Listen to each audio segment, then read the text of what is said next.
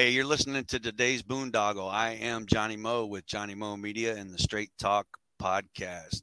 Give Bill a listen, a like, and a follow. Give him a rating too, man. It really does help. And while you're at it, go find mine and give me a rating too.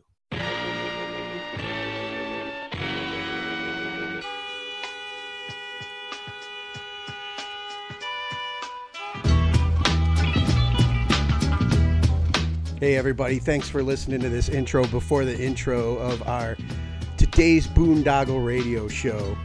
Uh, as you know, we're a veteran owned and operated podcast, and this has been an incredibly therapeutic journey for me as a veteran that struggles with PTSD and anxiety, just getting out and talking to people. But uh, does cost us some money, so if you feel so obliged to donate to our GoFundMe, we have a GoFundMe under today's Boondoggle. We also have a Venmo at today's Boondoggle that you can donate to.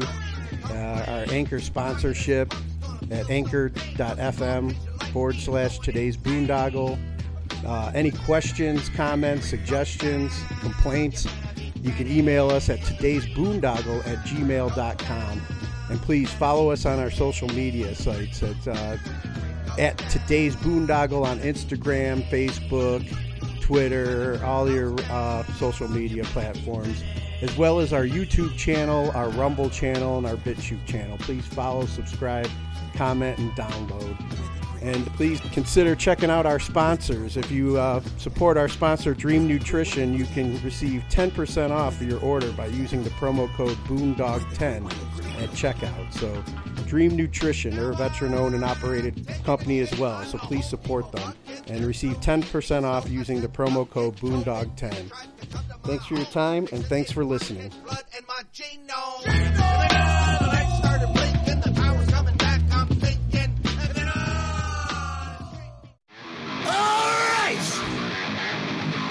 Listen up! Hold on to your seats. Grab your girls, grab your beers. What's going on? It's Tommy Beck, and you're listening to today's Boot Talk. This is Mark Metcalf, and you are listening to today's Boondoggle with Bailey on Domain Cleveland Radio. You are listening to today's Boondoggle with Bailey on Domain Cleveland Radio. Yes, Kato Kaelin listens to this all the time. Welcome to today's Boondoggle.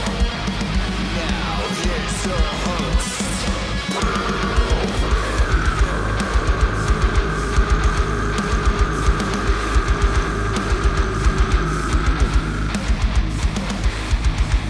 Am Monty Heath, so one Heath, and you are listening to today's Boondoggle. Hey, what's up? It's John from Skillet, and you are listening to today's Boondoggle on Domain Cleveland Radio. Fasten your seatbelts.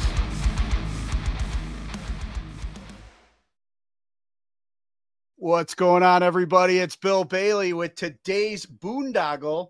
And uh, real quick housekeeping note if you're watching us on YouTube or uh, BitChute, Rumble, Odysee, please hit that follow and subscribe button. If you're listening to us on Spotify or Apple, Google, whatever podcast platform, please hit that follow and subscribe button so we can continue to bring you conversations like the one that I'm uh, bringing you today. It's uh, it's that spooky time of the year we're entering, so we're going to talk about some spooky stuff. But uh, I have my friend uh, Lisa Tillman on with us, and Hello. uh, Brittany will be joining us as we get into the the spooky stuff. But uh, um, Lisa is also uh, you know a member of our armed forces, so I'd like to uh, you know uh, start off with the uh, with some of those questions with you. So, um, do you remember like originally what you wanted to be when you grew up? Um, you know, I wanted to work with animals. I remember that because my mom was a vet tech, um, like my whole growing up. But then I realized as like I got older, um, I wasn't too sure I would be able to deal with animals like if they got sick. So it was a little sad. So around high school, um, maybe I was like, I don't know, 16, 17. Uh, I wanted to join the military. I knew I wanted to go. I wasn't sure what branch. Um, I did junior ROTC. I did, um, oh, what do you call it? I can't remember the name of it. Civil Air Patrol. I did that. Um, and I flew up in a Cessna plane and instantly I knew I was like military, and I think it's going to be the Air Force. Um, and I never stopped since then. And then in my yearbook, I actually wrote one of my goals was to join the Air Force and be stationed in Florida. So, and I like, did that. What do you remember exactly? Like what? Uh, um, what was uh, the thing that kind of like set that in motion for you? Like, you, like uh, inspired you to uh, serve your country? Uh, to join, yes. Number one, uh, my brother was in the military. Um, he was in the army. He joined right after 9 11. Um, so he was really inspiring. Um, and then I waited a little bit until after graduation. I almost signed up, but um, something just held me back to stay with, you know, my family. Um, so I joined when I was 25, and I kind it kind of just like one day I just woke up and um, my friends, you know, I kind of did a little look around, um, and I was losing friends, and I had lost my friend to a drug overdose. Um, and I never was into drugs or anything like that whatsoever, but I just didn't want to go down that path of like partying and hanging out and losing friends and stuff. So uh, I just woke up one day and told my mom I was joining the Air Force, and she looked at me and she's like, "No, you're not." And I was like, "Bet." And then I joined. I did it to prove my mom wrong too, but she did it on purpose. Yeah, gotcha. And then, um, like during your time, like uh, signing up, and then uh, boot camp, and Mhm. like some of your experience that you've had so far in, like, what are some of the oddest things that you experienced uh, in your time in the military? Oddest thing. Oh my gosh, it's been 15 years. That's a lot. Um, odd. Uh, okay. Um, a lot of military uh, units deploy together, right? Like they always have a big unit, whether it be 30 of them or 250 of them deploying over to the Middle East. Um, I actually single deployed every single time I went over there. So the very first time uh, I did not know what to expect. They can give you briefings upon briefings, right, and, and get you ready. Um, but until you experience it, it was a little nerve wracking. Um, but I like to, I'm a thrill seeker, I guess. So I kind of just got on the plane and just, you know, I just went over there. That that was a little intimidating. Um, you know, it was from my first duty station in Cocoa Beach, Florida. Um, and then I've never deployed with a unit.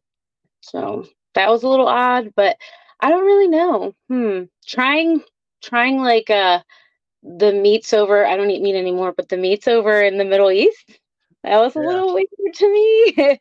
um, Yeah. you know, if you're 06, your commander, your colonel's like, oh, I made this on the grill, and of course you're in the Middle East, and that's like gold, right? Yeah. Um, it's special. Uh, he's like, here you go, Airman Tillman, try this, and I was like, I was thinking that in my head, but I was like, sure, sir, thanks. And it tasted like sandpaper. it was gross. But I don't know. That's kind of, I don't know about odd. I don't know. And what about uh like uh your uh favorite place to uh be deployed? Um, well, I I've been over in Qatar, um, and that would have to be my favorite place because it's it's not a hostile environment, uh, but we are still, you know, watching our backs 24/7, of course. You always have to. Um, and I've met some really amazing people over there. Um, the workers over there and military, um, you know, all branches and stuff like that. I've I've just reconnected. I actually um, my mentor now in the Air Force. Um, I met him in 2011 when I was deployed in Qatar, and then I redeployed back in 2019. Um, and we ran into each other the same base, same place, everything. Um, and now he's my mentor. So um, that's kind of how that happened. I hadn't seen him in like seven, eight years, and then thousands of miles away, we ran into each other the same place. Um, Yeah. So that would have to be it. Yeah. And then uh I mean like I've talked with uh, many other fellow veterans and it seems like Mhm. you know once you have that that bond it, it don't matter how long you've been separated as soon as you run into each other again it's like it was only yesterday you know Absolutely. Nothing changes but time. Yeah. And then um like although you're still currently serving like um is there do you have like a pet peeve uh, with you know culture and society today from what you've uh, from your time in service? Um, just as everything, uh, you know, things change. Um, and really, you know, pretty much we can't really talk about it. Uh, Yeah. but well, just talking to somebody when I joined when I was young, you know what I mean? Uh, things were changing to that older person that had been in the military for 15 years. So now I'm that old person. I'm like, oh man, we have to we have to adapt and adjust and move on, right? Um, Yeah. so being in my career field that I'm in right now, I definitely have to adapt to society and their ways and make sure that I'm doing it uh, correctly. Um, you know, it's just all part of the the job and the career that I chose. Um, so they teach us stuff like that when we go to school uh, and classes for recruiting and stuff like that. So it's it was a little difficult maybe in the beginning, um, but I have to remember too. I was young once, and it was Yeah, yeah. different. It was different for us back in the day too. You know, they they don't throw beds and scream f bombs anymore. You know, it's just not Yeah, a thing. Exactly. and then um what is something that you feel like uh I mean when when you're long out of the military, what is something that you feel like you'll always carry with you from your time of service?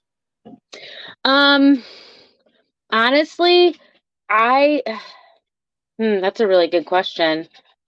Um, I would have to say loyalty. You know, like no matter what, it's so weird if I'm sitting in a room and nobody's wearing a uniform or anything like that. Um, I can always spot out somebody that's military if they're military. You know what I mean? Like, Yeah. um, and you can just literally walk up to them and talk to them, you know? So I honestly, uh, loyalty, friendship, and family, you know, don't take your family for granted. Um, I was gone for 15 years and I had to, you know, I asked my mom if she wanted me to come back to Ohio and apply for this job. Um, and she said, absolutely, because I've been gone for 15 years. I've missed a lot. Um, so, you know, being uh, really close to my family is something that that military being away and you know experiencing all that great stuff um it made me realize that your family is like most important so Yeah, That's you miss so much uh during our time serving and and Yeah. deployed. And it's like, you know, uh, you know, I I was just visiting my mom earlier before I, you know, came home for this interview and uh been helping her out a lot. She's she's up there now. My dad passed a few years ago, and it's just like just you know, enjoying these moments, you know, with them because it's Yeah. it's gonna be a morning I wake up and and they're no longer there, you know, like my dad. Mhm. So. Yeah yeah it just teaches us you know like we we're young and we like to explore and have fun and do all this other stuff but you know as you get older and if you serve in the military or if you travel for your job or something um, i just feel that 15 years goes by in a blink. And Oh, then some family members aren't there anymore and you're just like oh man you know? That's the sacrifice and i signed up for it. You did you know we signed up for it but at the end of the day it just makes you appreciate it more.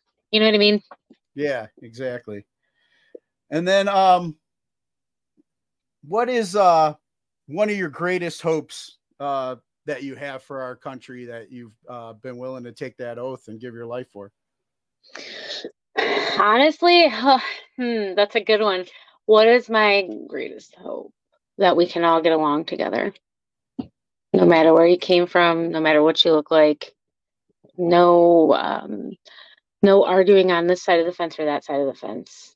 That's a big hope and dream, right?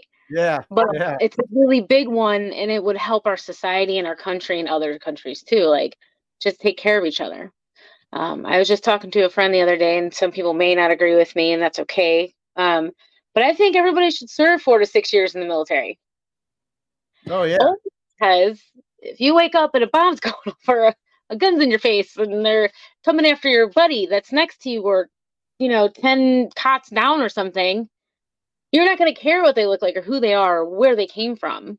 That person is your person, right? You know, so you protect. Yeah. Um, I just hope one day we can wake up and we all get along. Yeah. I think that's what uh you know, that's something we all share, you know. It's just like there's no either side of the fence don't matter. We're people on on either side, you know, and we're Yeah. we're we're Americans, and uh, you know, we all bleed bleed the same, man. We don't if if we're shutting each other down, you know, we can't come to the table and have a conversation. Like I know I, I'm, you know, 50 years old, I could still learn so much from like these younger people coming up, like you said, you know Right. Um, yeah. they can teach me and then you know hopefully i can pass some stuff down like all right don't do this because i really screwed the pooch when i did this you know maybe you can avoid that you know Yeah. Yep. Mm-hmm. but um you know and so like um one of the other things that uh we run into a lot and i know it's been uh, a passion of yours as well but uh what can we do do you feel that we can do to break the stigma of uh, ptsd and mental health with our service members? Um, honestly, I really just feel, you know, we could be more involved, I suppose, uh, in the military and outside the military. Don't lose that connection when that person separates or leaves the military, right? Always, we do have mental health in, in the military, as you know. Um, but uh, I, I lost one of my best friends too. You know, he, he didn't commit suicide, but uh, he ended up passing away because he just, you know, I feel that he needed to talk to somebody, right? And he he did talk to me, uh, but he didn't give me the full extent because he knew how I, you know, how I am. Um, so I wasn't well aware. Um, I look at the signs now, but um, he was trying to go get help from the VA and the VA gets a bad rep in a lot of places. Um, I can't speak highly for the Parma VA here in Ohio. They're phenomenal. Like they are amazing. Um, when I got out for two years, I was going to them, and you know, just they took really good care of me. Um, but I really feel, honestly, society's doing a, good job of it. Um, but back, going back to what I was saying, he was calling the VA. He was trying to get help uh, with things that he was dealing with physically and mentally. And um, he kept messaging me and just saying uh, they just want to give me pills. That's all Yeah. they want to do. They don't want to talk to me. Um, they don't want to figure out what's going on. Why do I have this pain? You know, I just want to talk to somebody, and they just keep giving me pills. And I don't want the prescribed pills. I want to figure out what's going on with my body and me. Um, I, I think we could try to help, um, you know, people with PTSD with other ways than just uh, prescribing them medication. And that's just my belief. Um, whether it be camps or whatever, you know, doing something as a group together, I think that would probably be the better alternative versus just handing them out drugs. Because then, in turn, guess what happens? Um, they turn into drugs and they go on the streets. Do you know how many veterans we have on the streets that have PTSD? yeah I don't want to even fathom it. You Yeah. know? and um yeah and i you know i i can relate to that when i first uh got out back from my deployment you know but uh thankfully like you said the parma va you know well the va in general is trying to come a long way but parma's been been great. And they now are taking this whole health approach you know which is like more like holistic type stuff too. Like how can we help you with this? What are you lacking spiritually? What are you lacking physically? What are you lacking you know we're doing more breathing and meditating and they're actually like approving like i mean chiropractic work might not seem like a big deal but it's huge for the va to finally be covering stuff like that and like Wow. acupuncture and uh reiki and stuff or whatever i think i'm That's pronouncing such it great stuff. Yeah, Yeah. that's, that's amazing. Like Brittany and I, we we are fully, you know, huge supporters of that stuff. So that is great that the VA is getting involved in stuff like that. I that's amazing. Yeah, I mean, it's still you know, there's still so much more that it can offer, but we're headed in the right direction. Yeah, that's good to hear. stuff, So I'm I'm more into like the same same like I I did a lot of my healing outside of the VA, out of pocket, but you know I'm more Mhm. like you know I think we have that in common as well. That more holistic approach. Like how can I, you know, uh, I I would do float tanks and you know uh, go on uh, recreational therapy trips and stuff like that. You know and um Well, that's But, cool. They yeah. have that stuff out there. You could potentially be helping somebody right now. You know what I mean? Like I didn't know a bunch of that stuff. I had no Yeah. clue. yeah, and that's another reason why like, you know, I mean, this podcast for me has been therapy for me and my uh anxiety, social anxiety and you know, self uh you know, just feeling more confident talking with people like I mean, uh we'll get we'll start getting into the music thing in a little bit, but I mean, I don't know if you kind of knew my history in the music uh scene, you know, promoting bands and booking shows and stuff. And I got you know, really heavily involved in that lifestyle with drinking and partying. And, uh, you know, now I'm 14 years sober, but uh, it took a while for me to get to a place where it's like, how can I relate to people without that social lubricant, without that, that crutch I had, you know, and Mhm. doing all the things that I've, I've mentioned and doing this helps me in my healing. And I'm hoping, like you said, the people that listen learn other ways of healing as well and what to seek and what to look into. So that's why I love having these conversations. Yeah. Um, well, that's great. But by the way, congratulations on 14 years, man. That's huge. That's amazing.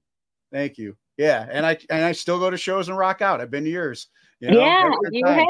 I, have. down, I down some waters, you know. It's great. Nothing wrong with that. Have you ever seen the the Death Waters they have out now? Yeah, yeah. they I, I think um some bars sell those kind of like to help uh you know the sober community kind of feel a little bit more you know so people don't pressure you to drink or whatever so it kind of looks in the dark like you're drinking a beer and like Yeah. but drinking water you know what i mean so I, th- I think that's pretty cool that they came out with that can Yeah, yeah, it's cool.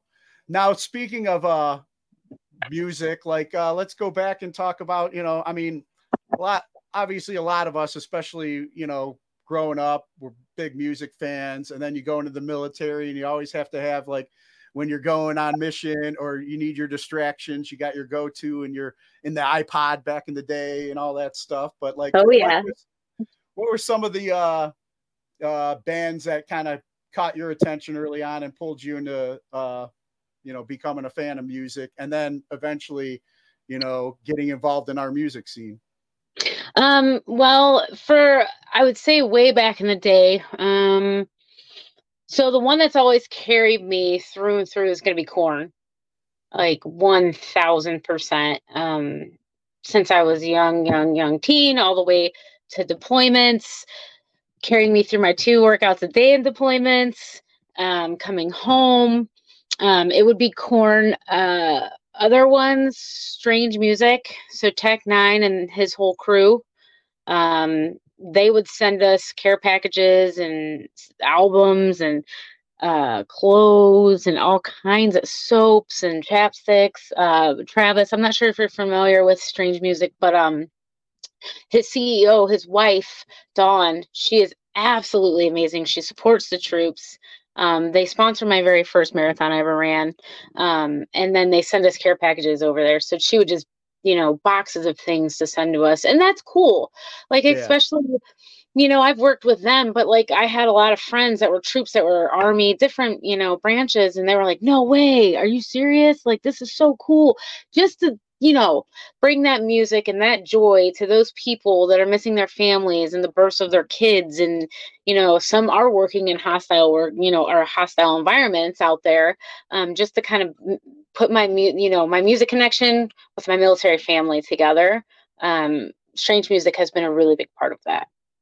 Yeah that's awesome. Yeah like when i was deployed it was like uh you know a lot of the local venues that i would book at like you know peabody's was around back then and they they sent me a care package uh you know chris zitterbart and them sent me a bunch of stuff so i was passing around peabody shirts and pirates cove shirts to the guys over cool. there they And just then, don't know um, what part of history they got yeah, yeah, exactly. So- And then, um, you know, um, like uh, good friends with the Hatebreed camp, and Jasta, Jamey Jasta had his record label, and he would send us a bunch of CDs that I'd pass around, and you know, everybody was just like happy to get whatever they could, you know, any kind of distractions. I got to sit down like around with with the group with a little portable DVD player. My buddy uh, Steve Egg sent me uh, Uncle Scratch Gospel Revival live uh, footage and uh, Schnauzer. You know, And these and these dudes are just like, "What the hell's in the water in Cleveland? This is just like whack," you know. I just don't know. yeah, but then one of my one of my uh, guys that became like a brother to me during deployment, he's just like, "Dude, I'm I'm flying up to Cleveland for your welcome home party. You know, I got to experience this myself." So that's so awesome. cool. Yeah. and then um, you know, speaking of that, it's like we I know we know a lot we have a lot of mutual friends in the in the music scene, but what uh what was some of your inspiration when you started putting together your uh your benefit shows? Um so I you know, I have I have really really good friends, you know, like I said. Um you know, Jeff Hatrix, he he's a really cool dude. Um you were there when he played the first music meltdown yeah. uh, in Cleveland. Um, he was very, very he he's a very big supporter of the military. Oh, yeah. Um, so when I, I asked him, you know, we're friends because Tommy Church is one of my best friends. Um, he said absolutely. He didn't even he didn't even hesitate. You know what I mean? Um, so I I've known those guys. I've known all those guys since I was a teenager. You know what I mean? Like all of the Mushroomhead camp. Um, so you know, having Jeff up there doing that very first show uh, was an honor, amazing. He's a legend. You know what I mean? Tommy Church, Ian, like all of them. They're they're eh, that's history. You know, that's that's Cleveland's history of metal. You know. Um, so I, having them up there and them being my friends too, like all together, and then seeing fans and friends and family like watch them, all for a good cause. It was it, it was just awesome. But I I started my whole like uh you know music career per se uh back in i can't even remember maybe 99 2000 uh, are you familiar you, you know chris bundy right yeah yeah i uh, we were we were street team promoters together for peabody's and okay. then that's where he kind of like went that way i went this way and then i got older and i got into the military so like we were working together um it was pretty cool it's pretty cool to see him where he's at now. nowadays you know today oh yeah yeah. but um musically tommy church jeff i mean there's there's so many uh i've met so many wonderful people and bands you know i mean? Of course uh icp's their whole crew um and Twiztid uh it just goes on the list goes on and on. I mean they're they are from detroit but they're still part of my history why i wanted to do what i wanted to do.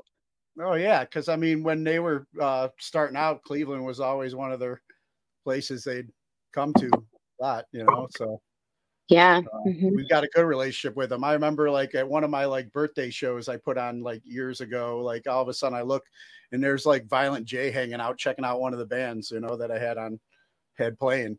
I was just like, yeah. what's up? Isn't that? he, he didn't cool. have the makeup on and stuff. He was just there as a guest hanging out. But it was just mm-hmm. like, my dude's like, dude, Violent J's here. I'm like, get the out of here. They're still rocking it, man. Still, yeah. still this year, they're still out there doing their thing. Yeah.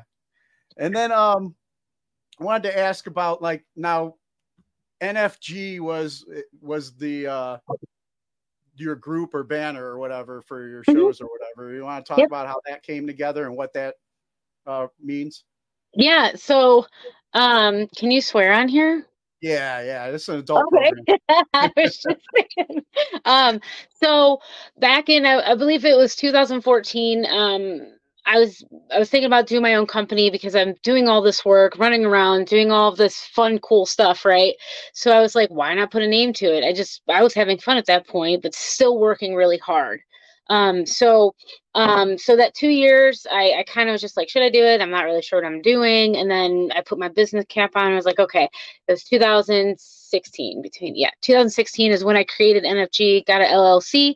Um, and I was working with a bunch of psychopathic people, uh, Majik Ninja Entertainment people, just kind of managing them behind the scenes. It's kind of like where I like to stay. Yeah. I don't like to go up on For the record, psychopathic records for the audience out there that might not be familiar, not just some psychopathic people, although we can oh. be. yeah, Psychopathic Records, my bad. Um, so I uh, created my LLC and then just started booking shows and throwing shows. Um, and then I uh, I was a manager of the Grimy Ones and then 1031. I'm not sure if you're too too familiar with them. Uh, they both uh, have disbanded since you know since we all worked together. Everything is great. We're all Grimy Ones was on I think that same bill with Jeff. Oh, they were. Yep. hmm They sure were. Yeah. Um, I'm still good friends with everybody in the, the groups. You know what I mean? We're still uh, amazing. We still stay in contact almost every other day. Um, but um, fast forward, I went to a deployment that year. Deployment I went to. It's 2019 at this point. Uh, I come home and then um, I start. I'm managing D Ware. Uh, he was once part of the Wolf Hunters. Um, they were on the bill um, with Yeah. Jeff as the first year. Um, I um, also Boob J. Um, he's a hip hop rap, amazing, amazing artist. Um, Cole Sadistic, so he was in 1031. Um, and then one day I just messaged him. I'm like, man, you need to you need to get back up on the stage. And he was just highly doubting himself. And I'm like, listen, um, you know, you have something, you have a potential. So it was kind of like in the shadows, like hiding away, you know, from it, uh, afraid to go back to it because 1031 stuff that happened. Um, but he came out and he came full throttle um, and then uh, it's it's just been awesome with all of them so far. You know what I mean? I also have my friend Joy like co-managing because I'm super busy, as Brittany will she'll she'll say yes because the military has me. You know, 98% of the time. So running businesses is a little bit difficult. Um, I'm just trying to retire in five years, but um, so so just I put on so many shows. We've went to Michigan. We've went to Illinois. we've went to uh, we've we've done tons of shows here in Ohio, um, and the guys are just amazing.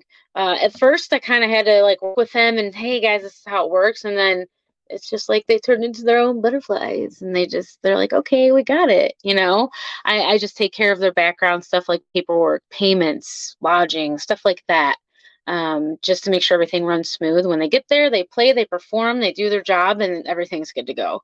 Um, but I couldn't be more thankful to work with such awesome artists, for sure, for sure.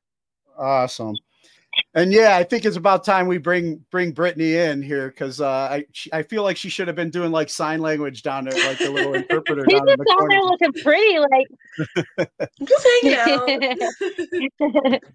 But uh, let's talk about like uh, first like how you two met. Um, because I think you were sharing a little bit that uh, you know, she worked the base with you or something. Is Oh, that how no, you guys originally met or no?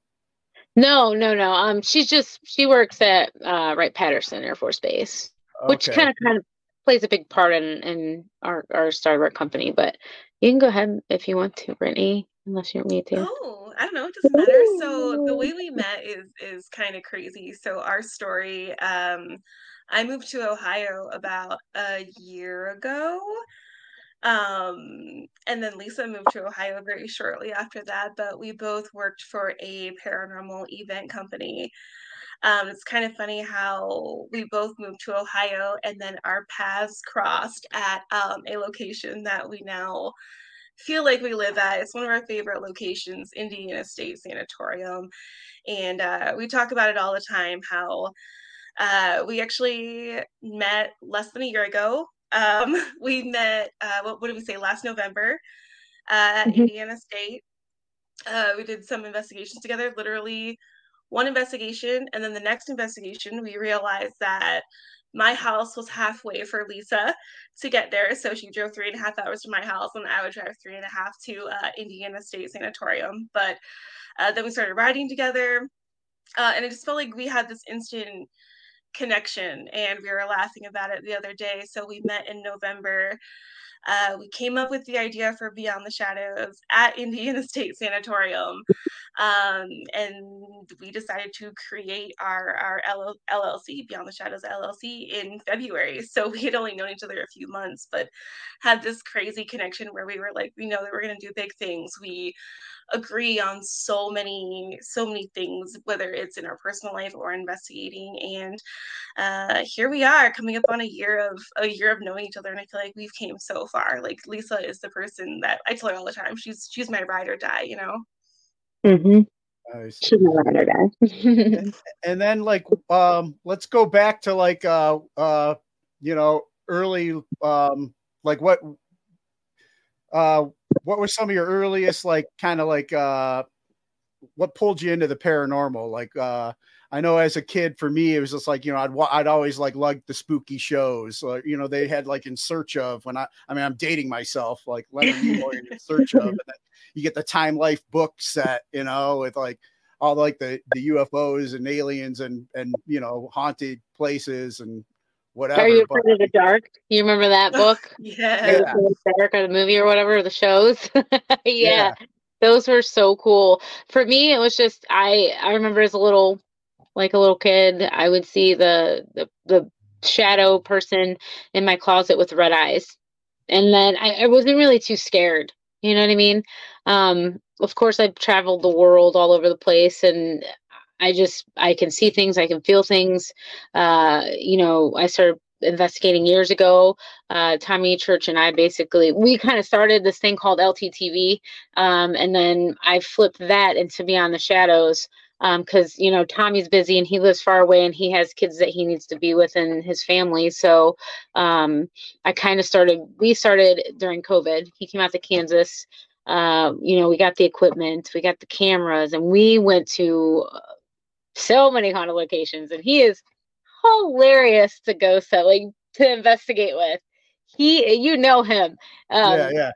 he was very animated and very very fun uh to investigate with so um like i said early age kid you know i kind of just dealt with it and hearing hearing things and seeing things um and then until covid hit and i was like you know what i'm gonna do this like i'm gonna do this um because it sat my ass down you know and i i had some time to do some some things that i really love to do and that was one of them and then i met brittany So how about you, Brittany? Like what what kind of pulled you in as a Um, for me, um, my mom has always been huge into uh horror, Halloween, spooky things, all all that. Even today, I was talking to her. She's decorating for Halloween today.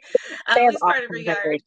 Yeah, yeah. So uh, she's always been interested. And then um, growing up, like I was, uh, I was a military brat. My mom was in the Air Force, uh, so we moved all over. So I got to hear all about, um, you know, the history of the different places that we've lived, and uh, a lot of bases, base housing is is old, and of course it's a military base. So weird things happen, and my mom always kind of had these weird coincidences. Like she, uh, a dog came onto our property one time, and she decided to call it Buddy, and you know we kept it until we found its owner, and its owner saw it in the yard and came over, and it turns out the dog's name was Buddy. So weird things like that would happen, and then um, again, this is another thing about me and Lisa, how our uh, the way we kind of like got into things lines up so oddly.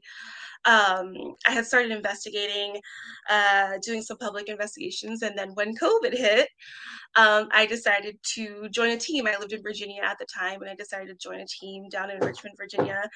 Um, and that kind of skyrocketed my paranormal journey, where I really got into the the scene and, and getting to know different people, and it all led us here. Mm-hmm. Nice. And then um like what was uh what would you say um some of the like you know for um any people out there that are like interested in in doing some more of this what what type of like training goes into uh being like a real good paranormal investigator like i mean is it i mean it sounds like you both have that like you know that um like that intuition or that uh, that uh you know uh what's the word i'm looking for I know what that you're. Yeah, Yeah, the um. the inner sense the sixth sense or whatever you know I thing yeah couldn't think of it. you know Yeah. Um, But- training. I guess like, I mean, we haven't really talked about this much, but like, we could. I mean, we could even honestly, like, even us both, both of us, we had training at the really big event company that we worked for and you have to go through like processes and steps um, to kind of move to the next phase and then become an actual investigator for that company. Um, I, I don't know if there's other companies out there like that. I would say for people that are kind of out there and they're interested um, brittany and i we our company is based on um, a bunch of things, but uh, if you're brand new and you come to one of our investigations, we're going to make you feel like you can ask any questions, right? Like we are going to, the way that we run it is, you know, she's going to have one really hot spot, I'm going to have one really hot spot. She's going to have her equipment, I'm going to have my equipment. Um, we're going to break it down for you or anybody, the group, and let you know what this piece of equipment does, how you use it, um, what to be aware of, you know, be aware about your surroundings and how you feel. Like we kind of really break it down um, to the to the group as a whole versus you know singling somebody out or whatever because we do have people that are uh, experienced you know paranormal investigators that come that are going to come to our events they're going to know what to do but they they kind of know you know it's kind of just like okay well they have to show this person it's just it's just what we do as a as a community um, they're very uh, nice people um, and if you have questions you can ask somebody in your group but we will teach people in our like i said at our events we'll teach you how to use things and we always have people come ask us questions because they feel like they feel they're comfortable coming up to us and asking us Yeah. Well, oh, go ahead. Oh, I was gonna say, I feel I feel like a big thing is for people just starting out is that um, you don't need to have the fancy equipment. You need you don't need to go out and buy, you know, REM pods and cameras and the fanciest recorder out there or um, all of that stuff. You you don't need that. Your body is the greatest tool that you have, and I think that um, of course, uh, we try to use a scientific approach, um, you know, as scientific as we can get with the tools that we have. But um, I think a lot of people second guess themselves during investigations. Um, and we've learned that uh, trust your gut, trust what your body is telling you. Uh, most of the time, Yeah. we tell each other that we feel absolutely crazy during Bill. investigations. Yeah, but we've learned if you see something, say it. If you hear something, say it. Whether you think it was in your mind or not, say it because you never know what someone else is hearing or seeing. And I think that those experiences, those personal experiences that you have, like with your body, are way cooler than anything that I could get with a piece of equipment. Like equipment going off is really amazing, it truly is, but those personal experiences where you can feel something, where you see something. We just heard a whistle over the weekend and no one was like there. Those instances are are amazing. So you don't need the fancy equipment. Um it's it's easy to go to places legally um, to get owner permission and get into places and um, just go and and be patient and just sit there we often just sit and laugh and joke around and and end up hearing things and seeing things and things Mhm. interact with us so Yeah, I was gonna say too, like uh what you know, just exactly what you were saying about like trusting your gut and listening to your body. Um, part of my, you know, my healing journey with my, you know, my PTSD and you know, and being in recovery and stuff like that is, you know, to take the time, like we're we're always there's so much that distracts us in life every day. you know? Exactly. So learning to like stop and meditate and like, you know, it's like I would numb out by eating certain foods. And then it's just like it feel good for that dopamine rush at that Yeah. instant. But like a little bit later, I'd feel like mm. garbage, you know. But and so, you know, being on this healing journey, it's been like, dude, listen to your body. If it if your body's telling you don't eat it, you know, then don't eat it. If you're feeling bad, like so it's like the same thing. It's like we we get we get a chance to to stop, turn everything else off, and just like kind of like you know feel and i think everybody's capable of it when we're you know um when we take the time to like breathe and meditation stuff like that Mhm. you know and then then you go into these places where it's like you know we're all energy and there's some energy going on at these places some intense energy you know and that's how you feel it you know by t- turning everything else off and and uh being a part of it. But uh yeah you guys you know have been in tune pretty much with with with this world. Uh share like some of your uh um experiences you know where some of the places that you've been to where you th- feel like you've really felt like without even the equipment and stuff like that like we were just talking about with within your yourself in your body Oh man. We've been a lot to a lot of places. I'll I'll say it first and foremost, and I'm sure she'll probably agree. It's Indiana State Sanatorium by far. Um, I don't need I'm kind of like like you said. I, I like using my body. I'll, I'll I'll walk in a place like that that's huge with two cat balls and a mag light and myself. Like you know, I I and my camera, of course. I have to record everything. Right. Like I have to record it. If it didn't, if I didn't record it, it didn't happen. Like it's you know, it's just how it is. But um, yeah.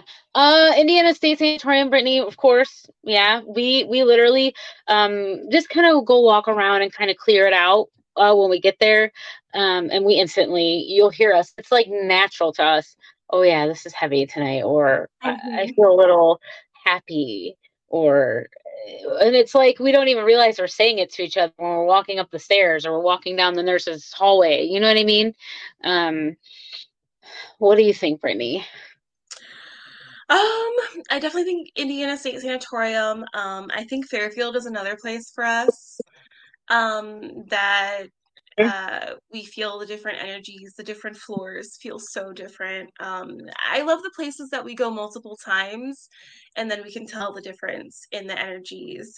Um, so I think ISS Fairfield. Um, where else have we been? I I've only been to Edinburgh Manor once. Edinburgh Manor. And Lisa did not tell me anything. I didn't know any of the history about the place. I had no idea what happened there. And like walking through, I was like, uh, what is like what are we doing right now? I had and we were in a room that was a kid's room. It was obviously a kid's room, and I was like, it is so comfortable in here. But when I walked out into the hallway, I like felt sick. I literally the first time I ever like ran back into a room because I we we're in dark places all the time. I went there without a flashlight, like a dummy. we got Uh, yeah, yeah. And something made a piece of equipment go off and like ran towards me and scared me. And I ran back into the room and I was like, what is this place, Lisa? Where did you bring me? that was funny. I'm sorry. um, let's see where else. I don't know. We went to Octagon Hall this past. That Yeah. place was insane. I can't even. I I- what was it? We were there for ten minutes maybe after we got a little briefing Yeah. of what happened there, and uh, the gentleman that gave us the briefing uh, or the history tour, whatever the little rundown, he he left for some reason in my mind. He was still there. I don't know why. This didn't freak me out. Uh, we were there for our friend Anne's birthday. And we're all standing there together, like in a circle in the dining room. And all of a sudden, you hear a whistle. It's like. And I was like, oh, that was just him in my mind. And then I stopped because we were all talking. And I was like, did you guys hear that whistling? Like uh, maybe a minute later, like out of the blue. And they're like, yeah.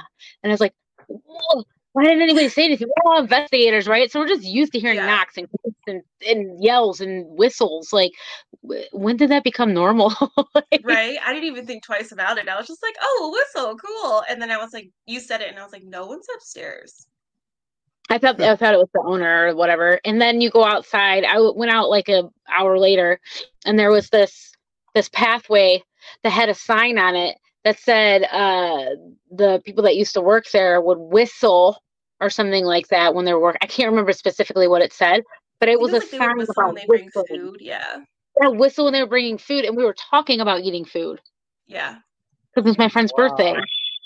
It was crazy. that was whoa. It was yeah. The energy there was uh, it was pretty crazy. But I'd have to Um, say, yeah, ISS, Billie Creek, which is across the street from Indiana State Sanatorium.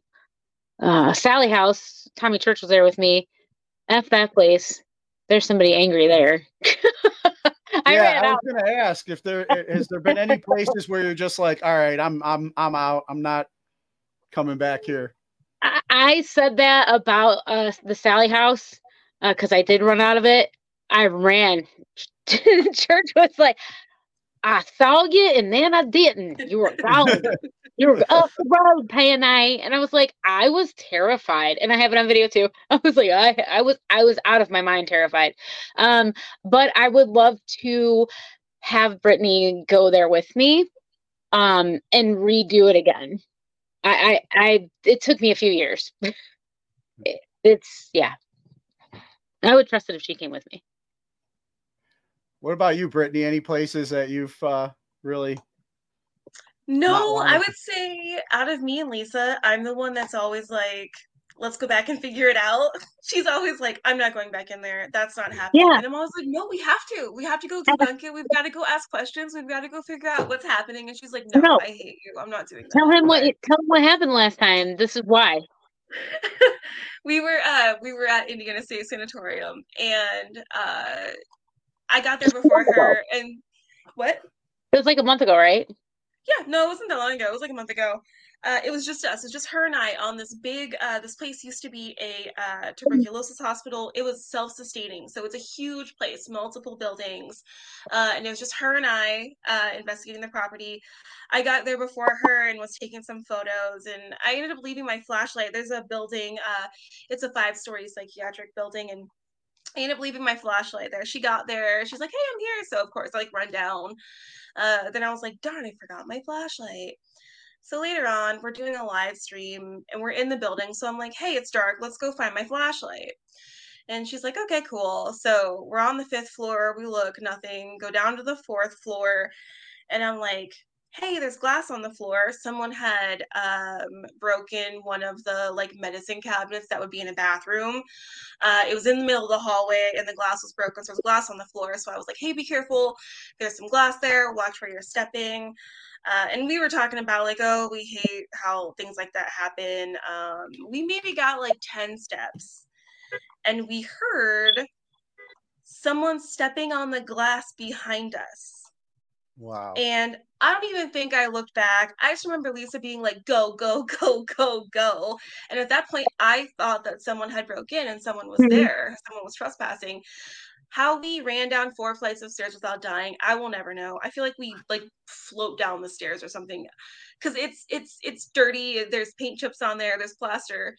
I don't know how we didn't trip and die. We're not the most graceful people anyway. But we're outside and I'm like, look for flashlights. There's someone in that building. Look for flashlights. There's someone there. Um, yeah, there we couldn't see any flashlights. Uh, we didn't run into anyone. And of course, I was like, she's like, uh, we went like live on Facebook, and she's like, uh, let's go over here. Let's go do something else. And I'm like, you do know that later on we're going back there, right? And she's like, no, we're not. We're not going back to the five story. And I was like, yes, we are. We're Yeah, gonna go like, find out. Yeah, no, she, yeah, she was like, she was literally like, "F you, no, we're not doing that." and I was like, "We have to. We've got to go debunk it. We've got to go step on that glass, and we've got to see if we can recreate the noise."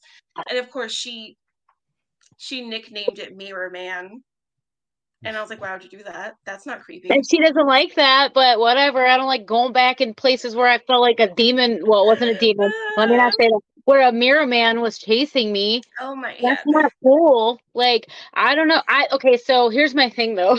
I don't like going in the back. I like being in the front. It's a military thing. My friend Ann told me about that. Yeah, like I don't. I it's like you want to see what's facing you, and if you got your people behind you. I didn't realize that until she told me.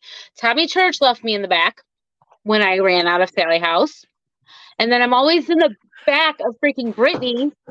So what happens? Mirror Man is crunching, and I'm thinking that some guy is gonna come murder us in a really dark hallway. So yeah, she wanted me to go back. It was kind of scary.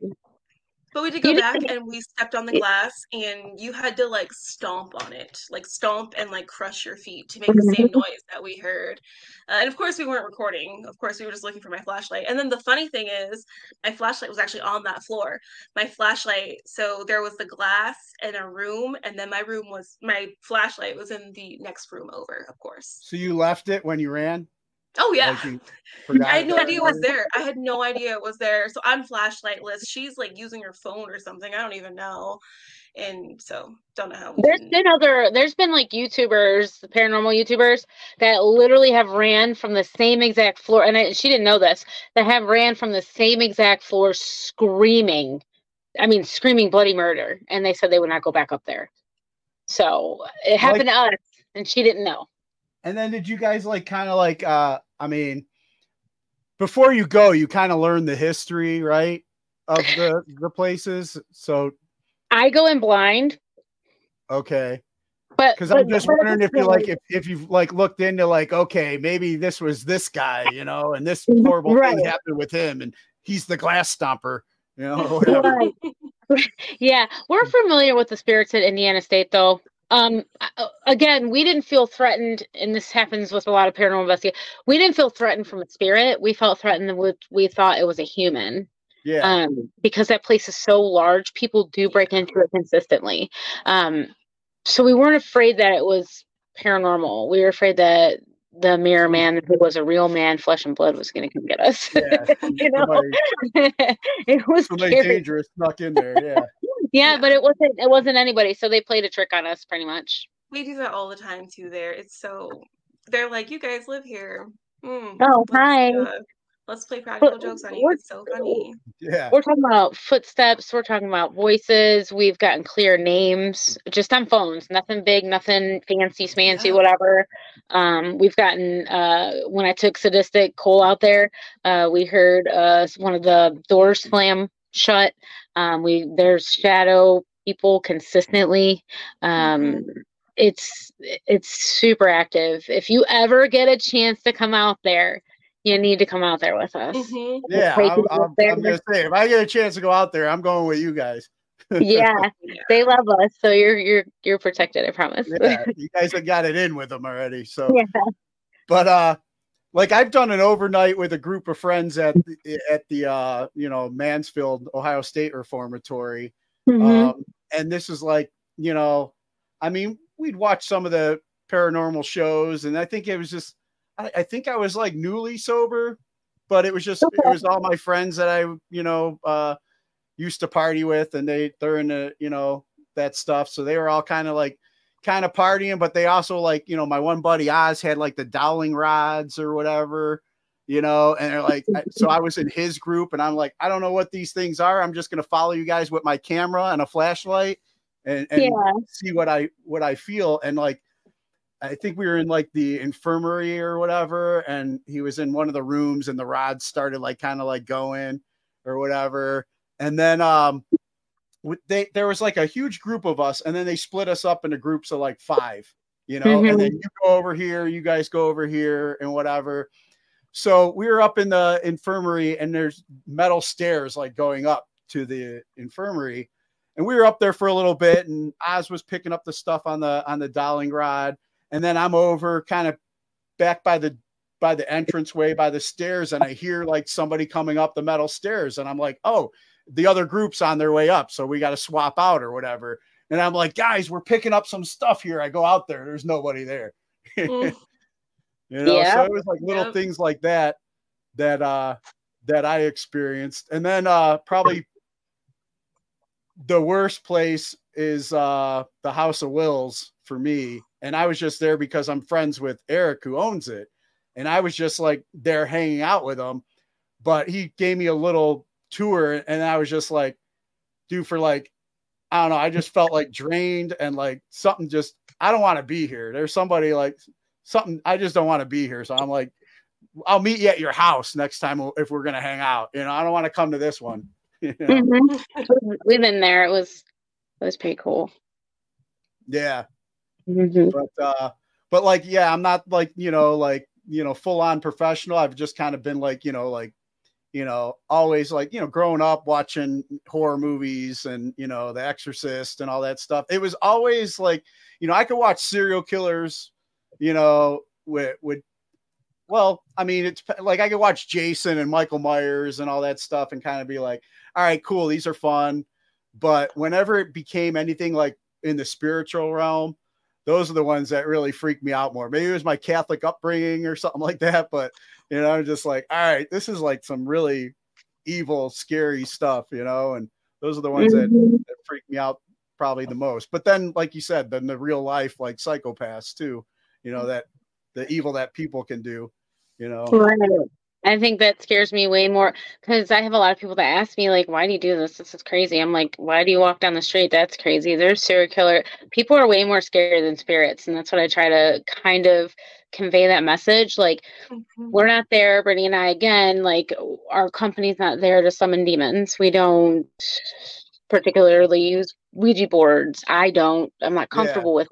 You're not there Um, reading the Necronomicon and stuff. you know? Right. We, we are not there to stir things up. We're not there to do anything bad or taunt the spirits. Um, we're this, we're just there to communicate, um, and we let everybody know that that's our intent. You know, um, we don't want to go to search demons and the devil and all that. I'm good with that other side. I'm good. You know, Yeah. um, but it's it's cool though. People are way more scary than spirits. That's all I gotta say. Yeah, and like um there's a lot of probably those spirits that are just they just want to be heard, you know. They just want to be uh like maybe in the, the the past life they were you know like man they got a raw deal and they just want their story heard or somebody Yeah. to acknowledge them anymore, you know. Um but yeah, the dark shit, yeah, I I I try and avoid all all that stuff too like uh I ain't trying to pick any of that that stuff up. And I believe like you know, even maybe some of the most evil people that we run into that are humans. I mean, I still believe there could be a spiritual thing that they opened up, you know, and allowed Yeah. in. You know, I'm like Mhm. I'm like big on a lot of that stuff. I know looking back now, you know, with my my sobriety, I know when I used to like drink and party, you know, it opened me up to doing a lot of other stuff that I would normally not do and also could be open me up opening me up to allow other things in in me around that that Mhm. True. time. So, you That know? is true. Yeah. Thankfully, you, you got where you are today. You know. Yeah, yeah. And it's like the farther you get on on like this particular journey too, you your eyes get open to more of how like we're intermixed with you know what we call our world and the spirit spirit world. You know, Yeah. and it's just like like you guys go respectfully, respect Mhm. them as the beings they were or whatever. You're not trying to rile up, Yeah. you know. Mhm. You'll No. run into some of the dark stuff, and that's when you, you jet. Yep. You leave- Exactly. you leave church hanging. Yeah. it felt so bad. Now, Oh. um, what was uh?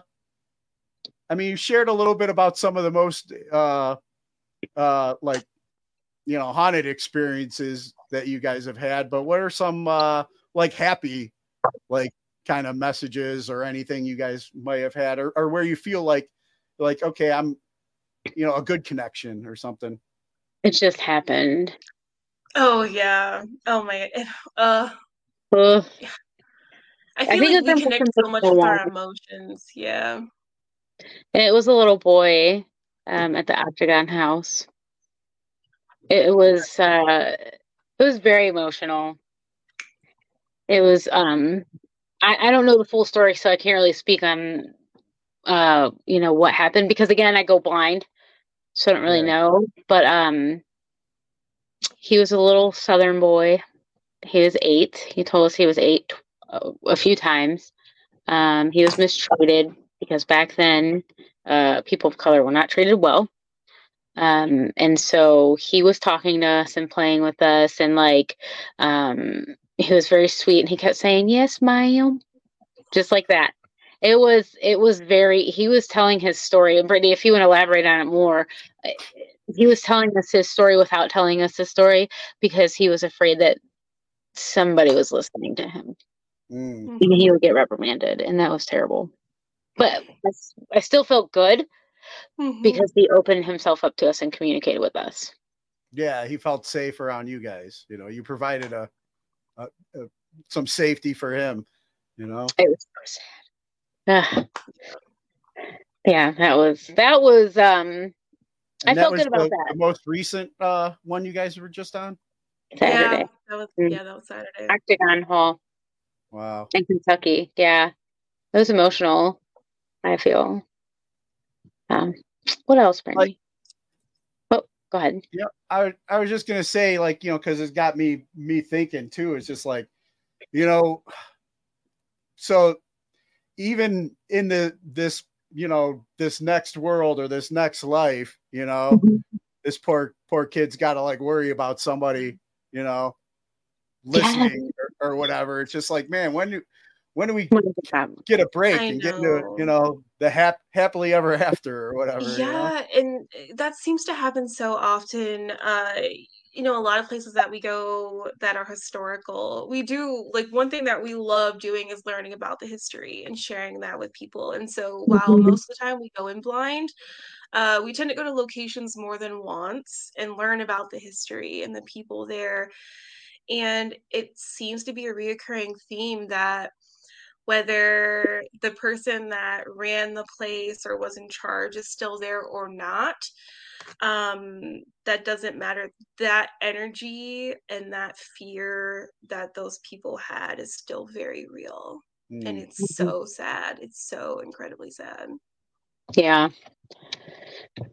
it's That got was- me thinking too like uh like i know on my journey of like dealing with trauma you know and like i said with the ptsd and stuff you learn um that the body hold, will hold on to stuff. You might compartmentalize certain things that have happened in your life but you store it and eventually it comes out somehow in, in, in your body. So i'm just wondering like if we if we're that powerful our minds are that powerful and that energy is that powerful and like what are they still experiencing?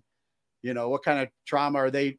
Maybe going in there you're helping provide some healing for them to finally get to the next you know I hope so. Yeah, we, like one thing that we love doing, and we say it all the time, like whether I think that pretty much every place is probably haunted, you know, um, whether they come forward or not. Uh, but one thing that I say all the time is whether something wants to interact with us or not, at the end of the day, we're two friends in this historic location just having fun and Mhm. we're laughing and we're joking around and inviting those spirits to come interact with us and hoping one day that they will because they know that we can provide that safe space uh, we're not going to uh, when we don't get that interaction we're not going to start provoking them or challenging them or anything along those lines. We're going to say, hey, if you want to come talk, come talk. And if not, we're going to be over here talking about whatever. We're going to be here with Lisa's dog, Braveheart, hanging out or, you know, something like that. And I think that that gets, uh, especially at Indiana State Sanatorium, that's got a lot of spirits to trust us and come forward. And we say every time we're there, we feel something new coming forward just because they're so used to us. I think we provide that consistent, you know, we're not going to be mean to you. You can be mean to us, you can call us names, but Do at the end of the day, that's not they do. Yeah. And like, I think it's because they know that scares people away because, you know, whether they've learned that from people or they know, hey, um, if I, you know, say the demon word, you're going to leave. And I'm like, go ahead. Say it. Like, I'm still here. I'm still here for you. Like, Mhm. We're not going to give up on you just because Yeah. we're, you know, yeah. yeah it's like you know uh how some people will like uh when they have to face the uncomfortable because you know healing is painful you know when you really get to the root Mhm. of a lot of things and maybe that's just their defense like i don't want to face this so i'm just going to push you away you know we tend Yeah. to do that you know as humans Wow. sometimes you know Mhm. we don't want to face certain things about ourselves or deal with things and people sh- put up a mirror to us Mhm.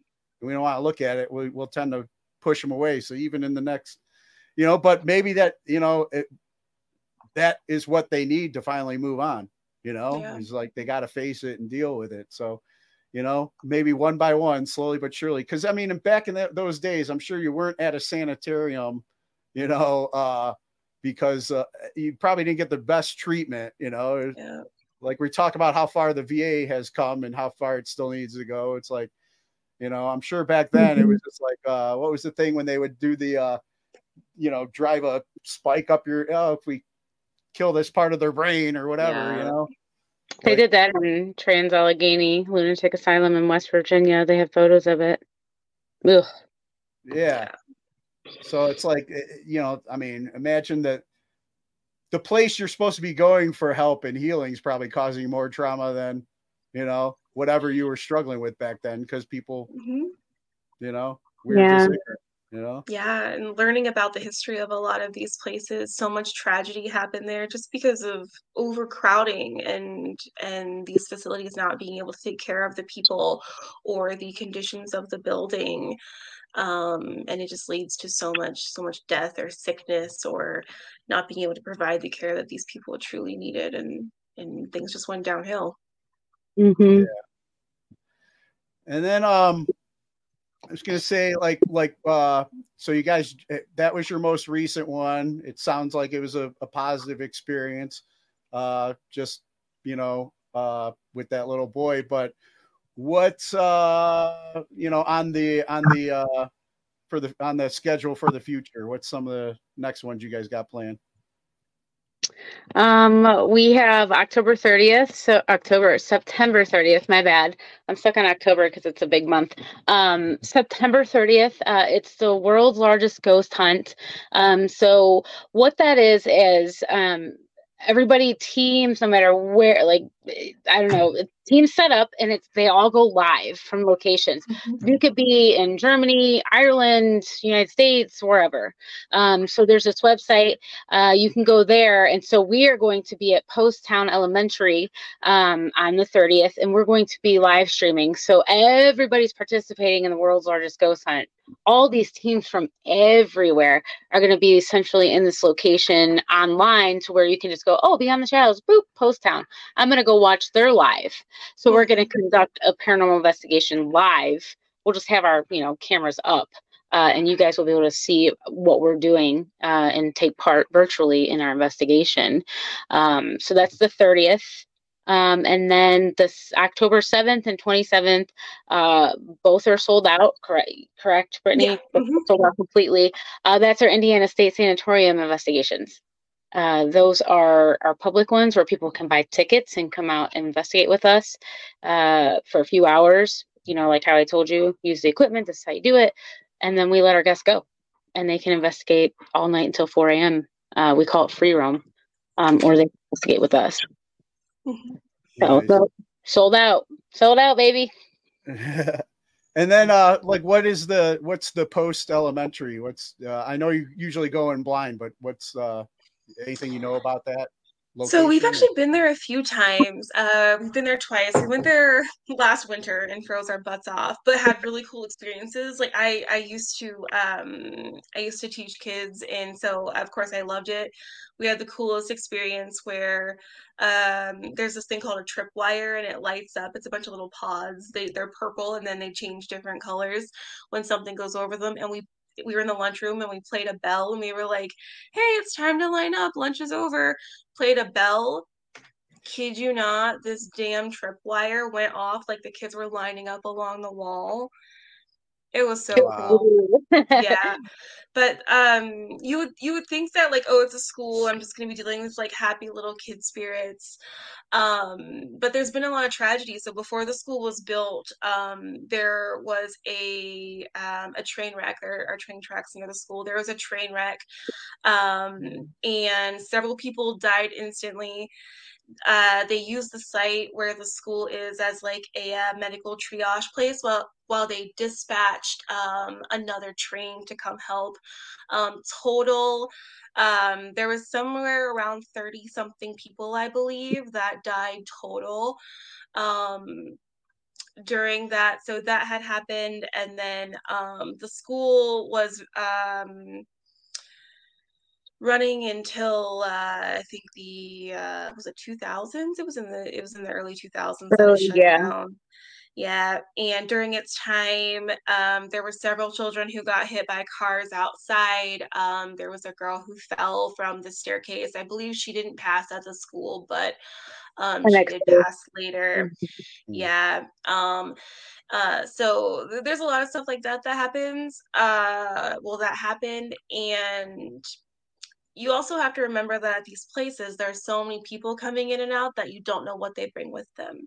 Oh yeah. Um, so um, there is something at the school, and also you never know the teachers and the staff and all those things. You never know what might what might be with them. But um, there's something at the school. Uh, don't know that it's negative or anything along those lines. But the owner um, has been attacked several times, and there is it's on video. It's one of the craziest videos I've ever seen. Um, he is sleeping because he used to sleep um, in what is now the break room of the school where we can set up. He used to sleep there. Uh, and on the video, you see what looks like something crawl on his bed. Ugh. And then this man, this he's not a tiny man. He is a big man, gets drug out of his bed. No No way. joke. No Is that joke. on YouTube or something? It's It's on YouTube. Oh, I gotta It's Yeah. on find the security camera too. At that, it's Yeah. not like he just set up a camera and like, Yeah, oh, no, it was just just a a security camera. crazy. Yeah, it's so wild, and that's not the only one. Trust me. No. this Yeah. poor he man. has videos yeah of so many things that have happened um so there's something there of the Yeah, why are they so pissed at him?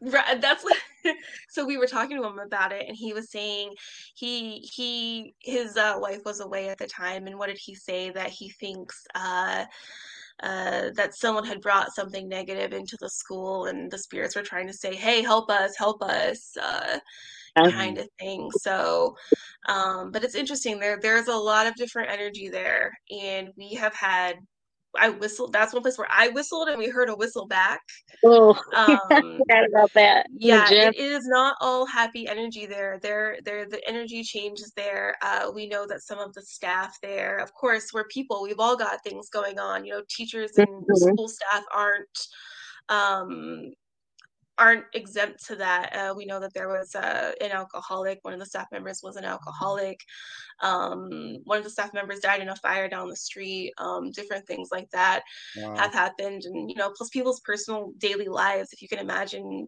what trauma they have you know the staff had bringing into the school i think we all uh kind of leave an energy imprint where we are um so while Mhm. there's a lot of happy there uh there are definitely sadder energies and what is very sad about it i want it to be a very happy place but what's very sad is we often get where's my mom i miss my mom where's my family and it is Mm. heartbreaking hmm Yeah. Wow.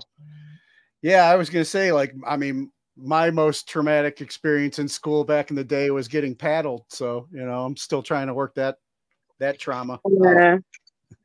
But uh I can't imagine, you know, like, you know, um what I mean, what could pull this big man out, you know, of his that's It pretty is crazy. nuts. Yeah. Yeah. And yeah, he, I mean, he's the sweetest man too. He's so, so awesome and he loves that place. He wants to preserve it. And he's just nothing but Mhm. positivity. Um, to see him get pulled like that, it was, you see stuff like that on TV.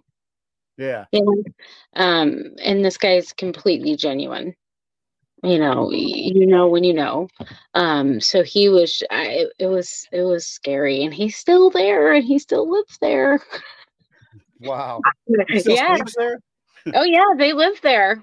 Yeah. Wow. It's it's it's crazy. He's you know maybe he moved though, right? Like that was in, when when they were in a different room when they lived in a different room. Yes. Yeah. That Yeah, I think I would be like, if I really want to get some sleep, I'm gonna change rooms eventually. Yeah. If I know Yeah. one with shit, don't whip me out of bed. yeah. He's a cool guy though. wild. So, um, like we're we've been going over an hour now. I I want to ask you guys a couple of questions that I normally ask guests, and then we'll uh, you know, wrap up with uh, you know, how fans can, you know, follow and sign up for future events. But uh, what are um, speaking of school? Here's a question I like to ask: What class do you feel should be mandatory before graduating high school today? I have a bunch. I'm an asshole. um hmm. English. Like proper English, right? I'm gonna go to my English class. Oh my gosh. uh, I don't know. That my gosh, she was a school teacher. You know, that's a good question for her. Yeah, yeah, Brittany, what do you got?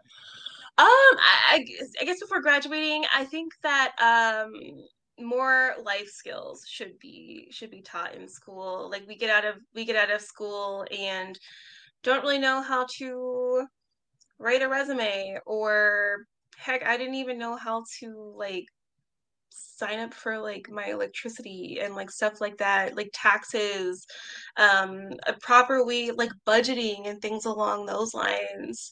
Um, I think would be incredible tools, especially as a young adult. Like we all just want to go out and spend all our money. We're not thinking about the future. We're not thinking about saving. So how can we smartly spend our money and still be able to eat?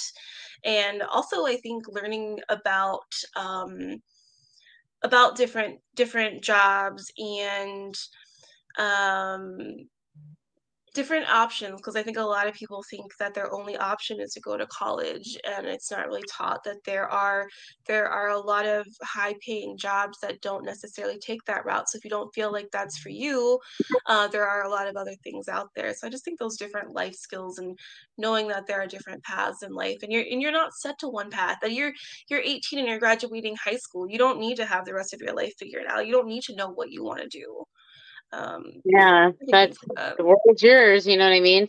I, I, on a serious note, I was just kidding. English obviously is always going to be, but like, I don't know what they call this, and you guys probably do, but like, um, I think uh nowadays the way the world's headed, um, I think we, and this probably won't ever happen. Um, we should be able to, or we should have teachers teach kids and students before they graduate how to uh, get their own food whether it be fishing whether it be gardening whether it be they they Yeah. should learn how to build um navigate Yeah. stuff like that survival survivor skills. Yeah. yep Because you're not going to be there. There might come a time where you can't trust your your uh, iPhone to get you out of. i'm totally guilty i'm totally Yeah. guilty like i need a gps for everything and i'm like one day it's gonna happen it's gonna the enemy's gonna take our freaking gps you know what i mean i'm gonna be like what do i, what do I do? so Yeah, I, I do. I think that's a very, I think that would be cool. Basically, starting a campfire. Okay, let me. There was a YouTube video on it. Oh, I can't pull up YouTube. What do I do? You know? me, I'd be like, I don't know where this, which way the store is, you know. Yeah. I like, I just like her, like basic, you know, hers is like, let's guide you through life stuff, like real stuff. Mine would be like, if the shit hit the fan, what are these kids gonna do? Yep. Mhm. You know? Yep. I think I'm like in general that, being self-sufficient, you know. Mm-hmm. Yeah, because the internet, we rely on it too much. Guilty. Hello, like same. You know, um, what are you gonna do without it? Yeah. Because that's what our next war is pretty much going to be over. It's not going to be boots on ground. It's going to be, Cyber. Yeah. yep. we just opened up the very first, the very first cyber wing in the Air National Guard. Yeah. hmm Yep. And then um I'll start with you, Brittany. Three people who have inspired you and you can credit for making you the person you are today. Oh gosh. Um um I th- I think the three people I would choose are are are my family. I mean, I wouldn't be who I am uh without the experiences that my parents have given me and I have a brother and uh we're complete opposites and he teaches me things every day. Um and I think that I definitely wouldn't be me without uh without the three of them. Uh going beyond that, I think I wouldn't be me without just music in general. Um, I was big, uh, big band nerd in school, and um, I guess my band director at the time in high school was a person that um, I don't think I'd be on the path I am today if he didn't push me to uh, to play specific instruments and and to keep on the the path that I was um, that I was on. I think that that was important to kind of where I am today. But definitely, uh, my family is huge, huge in that I without the sacrifices that they made to uh, for the family, I wouldn't be who I am. Gotcha. And then how about you, Lisa? Um, first and foremost, my mother. She's my best friend and my everything. She told me I wouldn't go to the Air Force, and I went. like she changed my life. She knew she knew what she was doing, right? Yeah. Uh, so so definitely my mom. Um, along with let's see, my best friend that passed away in 2005. Uh, that was also me getting out of Cleveland, moving away from that stuff. Um, taught me a lot of stuff when I was a teenager, growing up into uh, young adulthood. Uh, his name was Michael. Um, and then I would have to, man, I can't pick one. I have select friends um, that have helped me uh, through this period of my life that was very traumatic the last few years. Uh, so I'm lumping them into one. I'm cheating. Okay. So it's Joy, Devin, Tammy, uh, and Brittany. Because I wouldn't be here today with paranormal stuff. Listen, she holds it down for a lot of things for our business. Like no joke. Well, The you way her- know. The way her brain works scares me.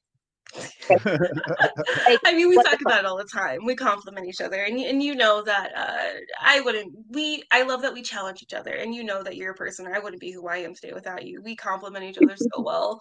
Uh, truthfully, we do. What what you what you I lack sounds like a better word, but Yeah. I feel like I challenge you in certain ways based on you know things that I think or or whatever, and Mhm. you do the same thing. We're not afraid to challenge each other and say, but hey, what do you think about this? Or uh, have you looked at this situation or thing this way instead and, and understand each other on that level so Yeah. Awesome. Yeah, it's that was hard. Why would you? it was hard. Why are people mad at me? Yeah. No, that's I, hey, I ask that one all the time. So it's a it. I don't know. Yeah. Music was it too. Like my whole music family, you included. Like seriously, it's it's a whole thing. Military music, family, like those are okay. Those are three main things, I guess. I don't know. Now I'm gonna be going to sleep thinking, oh my gosh, I said the wrong thing.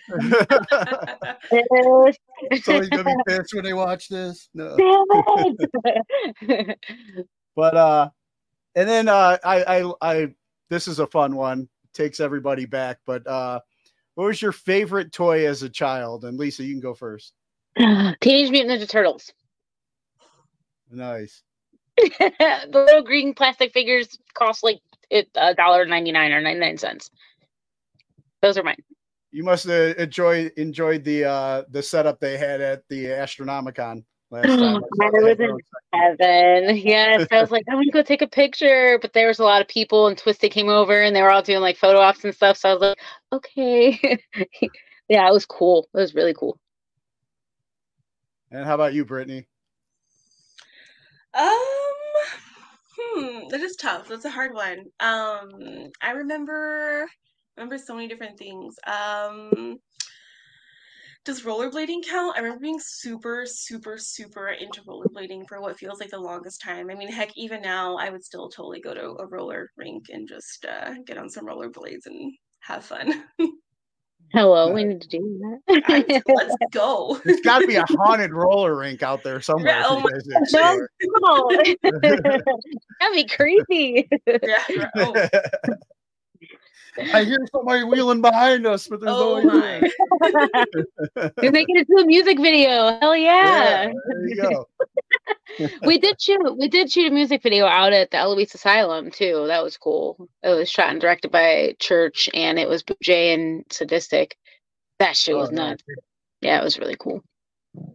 Nice. And then um any message that you have for our military brothers and sisters currently serving overseas? Um yeah, if you need music, let me know because I know you have those shitty ass trucks that we always have to drive from over there. Uh, I have CDs that I can send you if you want music. Um, and um, you know, count down the days if you're if you're guard, if you're active duty, don't. That's so terrible. Active duty, they made me stay there like a month and a half over time. So they'd be like, Yeah. "Oh, you're going home." No, you're not. Um, but regardless, honestly, you know, everybody, you know, misses you back home, and you know what? You're doing it for the greater good, and we applaud you for that. And how about you, Brittany? Um, see, that one takes me back because I, I feel like I uh, I feel like I am not qualified to answer because I I haven't I No, haven't you you can served, tell but those messages. You have I family They want to hear from you. Yeah, I mean, I guess uh, I guess my big thing is that um, I know I'm sure that it's easy to feel um, out of sight, out of mind, but uh, you are on people's mind, and and we care um, about you, your your physical and your mental well-being, and uh, we're here for you. Nice. See, we like to hear that. and then, um, like, you know, hopefully, when you do come home and stuff like the things that we were talking about earlier know that there's all these other options out there for you and uh um you know i mean part of when i was deployed on my last one like you know podcasts i think were still fairly new back then Mhm. but I would listen to one of my buddies had a podcast, and I would just like, you know, I'd throw on the headphones, and it was like they would tell stories about things that I was involved with or whatever, and it just felt like being back home. It was such a nice escape, you know. It's like our music can be for us, but also just like hearing stories and hearing people, you know, talking and sharing stories, and that's another reason that I that that motivated me to do this. You know, that's why I always have you know, give them a shout out at the end and uh, you know, hopefully That's so uh, awesome. more uh are able to pick it up and listen out there, you know. Yeah. Um like we were saying uh for any of the fans out there, we're we're like we're heading into the the time of year, you know. Um so if if anybody wants to to support you guys or jump on board or just follow along for any of these future events, where would you uh, send them?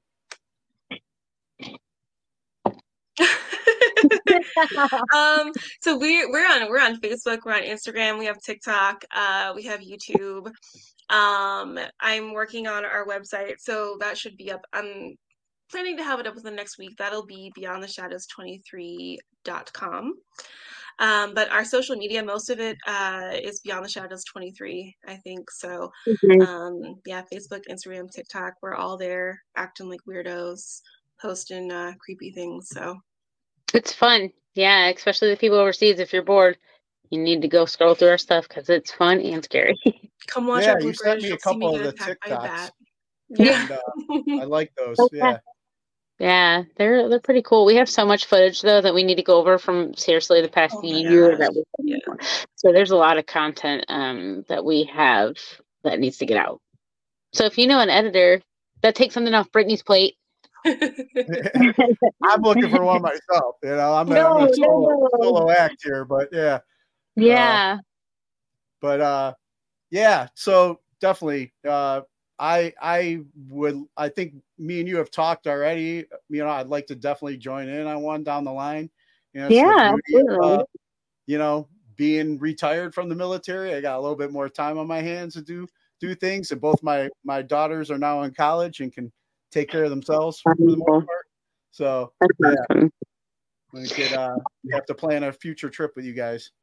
Yeah, we'll we'll share some info with you uh you know whenever um because we we are uh crazy and we pretty much planned our whole year out already next year. But, uh, so you know, lots of events and stuff like that. So maybe you can come out to one of ours with guests, and then maybe you can come out with one of ours just solo. Sounds good. Sounds good. Cool. All right. Well, hey, uh, it's I'm glad we were able to do this, Lisa and Brittany. It was awesome having you on board with us and to hear uh hear all that. Um oh yeah, and real quick too, like uh how are you guys with like dates with uh you know feeling like different energy? Like I mean, we got Halloween coming up and a lot of people, you know, uh that that that how, how's how's Halloween for you for you for you two, other than you know probably one of your favorite holidays?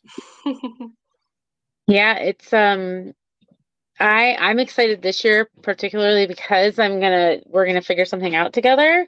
Um, but it's what Brittany likes to say, the veil is thin, right? Am I saying that right? Like it's very thin. So we Yeah. have to be careful on what we do. And Yeah. um, you know, because we're used to just doing things normally. Um, and we're gonna have to be careful what where we pick to go. Um, but I'm excited to see how it is. You know, I'm, I'm a lot into like witchcraft and all that stuff, so I'm very excited for you know the end of, and then the beginning of, you know, because that's what it's all about Halloween and new seasons and stuff like that. So I'm excited to see what's. It kind of like I said, it's end of something, but it's also a celebration of something that. And I kind of put that in a view of like Brittany and I working together. What is our company going to do for the people out there? And the military stuff I do too. You know, I also put that in perspective as well.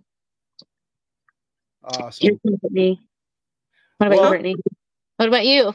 Yeah. Halloween. Oh, I, yeah, no, I I love Halloween. I I do think uh I do think that that's a time where the veil is thin. Um, but I, I feel like that happens so many times a year. Halloween is just a time that uh, uh that it's celebrated, and I don't think that a lot of people realize uh kind of everything that comes around uh, with that time of year. But I was just talking to someone local about doing an investigation, and she was like, "I want to do it on a time when the veil is thin," and I'm like okay, well, Halloween's coming up, but also uh, let's look at moon phases, the different phases that the moon is Mhm. in, and things along those lines. Uh, so I do feel like the energy is different. Uh, we can always, you know, we're people who always feel energies, but uh, going places on holidays and things along those lines, it's uh, you can feel how the energy changes. Yeah. Nice. Well, ladies, thank you so much for uh, being a part of this, and uh, um, you know, uh, I, I look forward to uh, following your adventures and hopefully being a part of one down the line. And uh, Lisa, thank you for your continued service to our country. Um, you know, um, I, I really appreciate all you do and all the awareness you've raised, continuing in our local community with music and everything as well. Um, means a lot.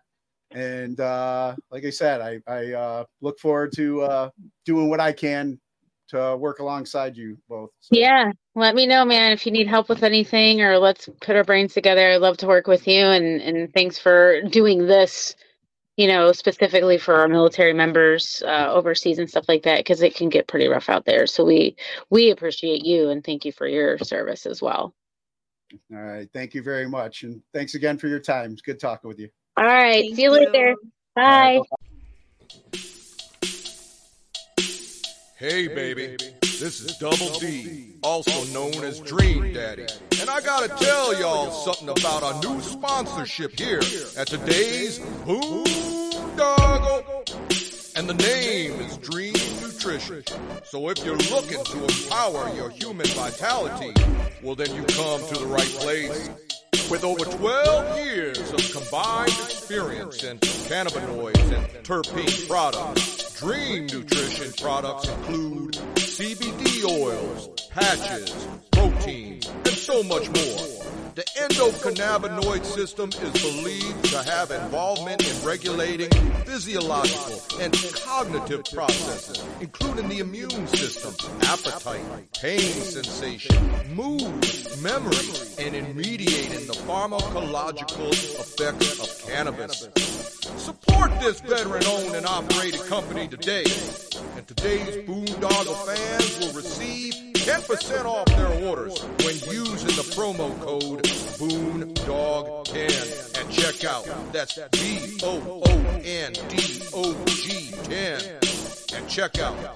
So go to the link. That's dreemnutrition.com forward slash discount forward slash boondog10. And remember, dream is not spelled like Dream Daddy, it's spelled D-R-E-E-M.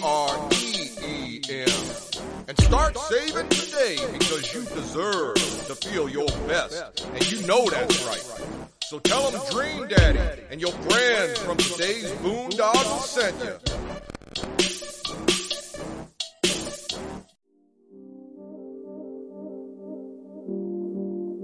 Thank you for listening once again to today's Boondoggle Radio Show.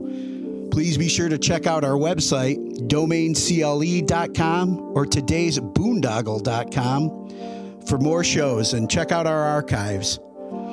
Follow us on social media at Today's Boondoggle on Facebook, Instagram, YouTube, and Twitter for more information about this podcast. And please support us on www.anchor.fm forward slash today's boondoggle, as well as on our GoFundMe and Venmo. Be sure to subscribe, comment, download, and listen to us on Spotify, Apple Podcasts, Google Play, Spreaker, and all the other podcast platforms out there. Please email us with any questions, suggestions, and comments via today's boondoggle at gmail.com leave us some five star reviews, and help spread the word.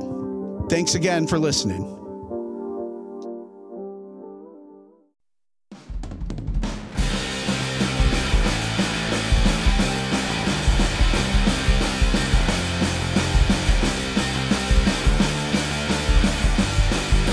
Thank you for tuning into this week's Today's Boondoggle.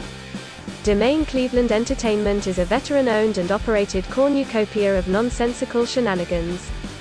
You can find interesting interviews, music news and information, and just about everything else in between.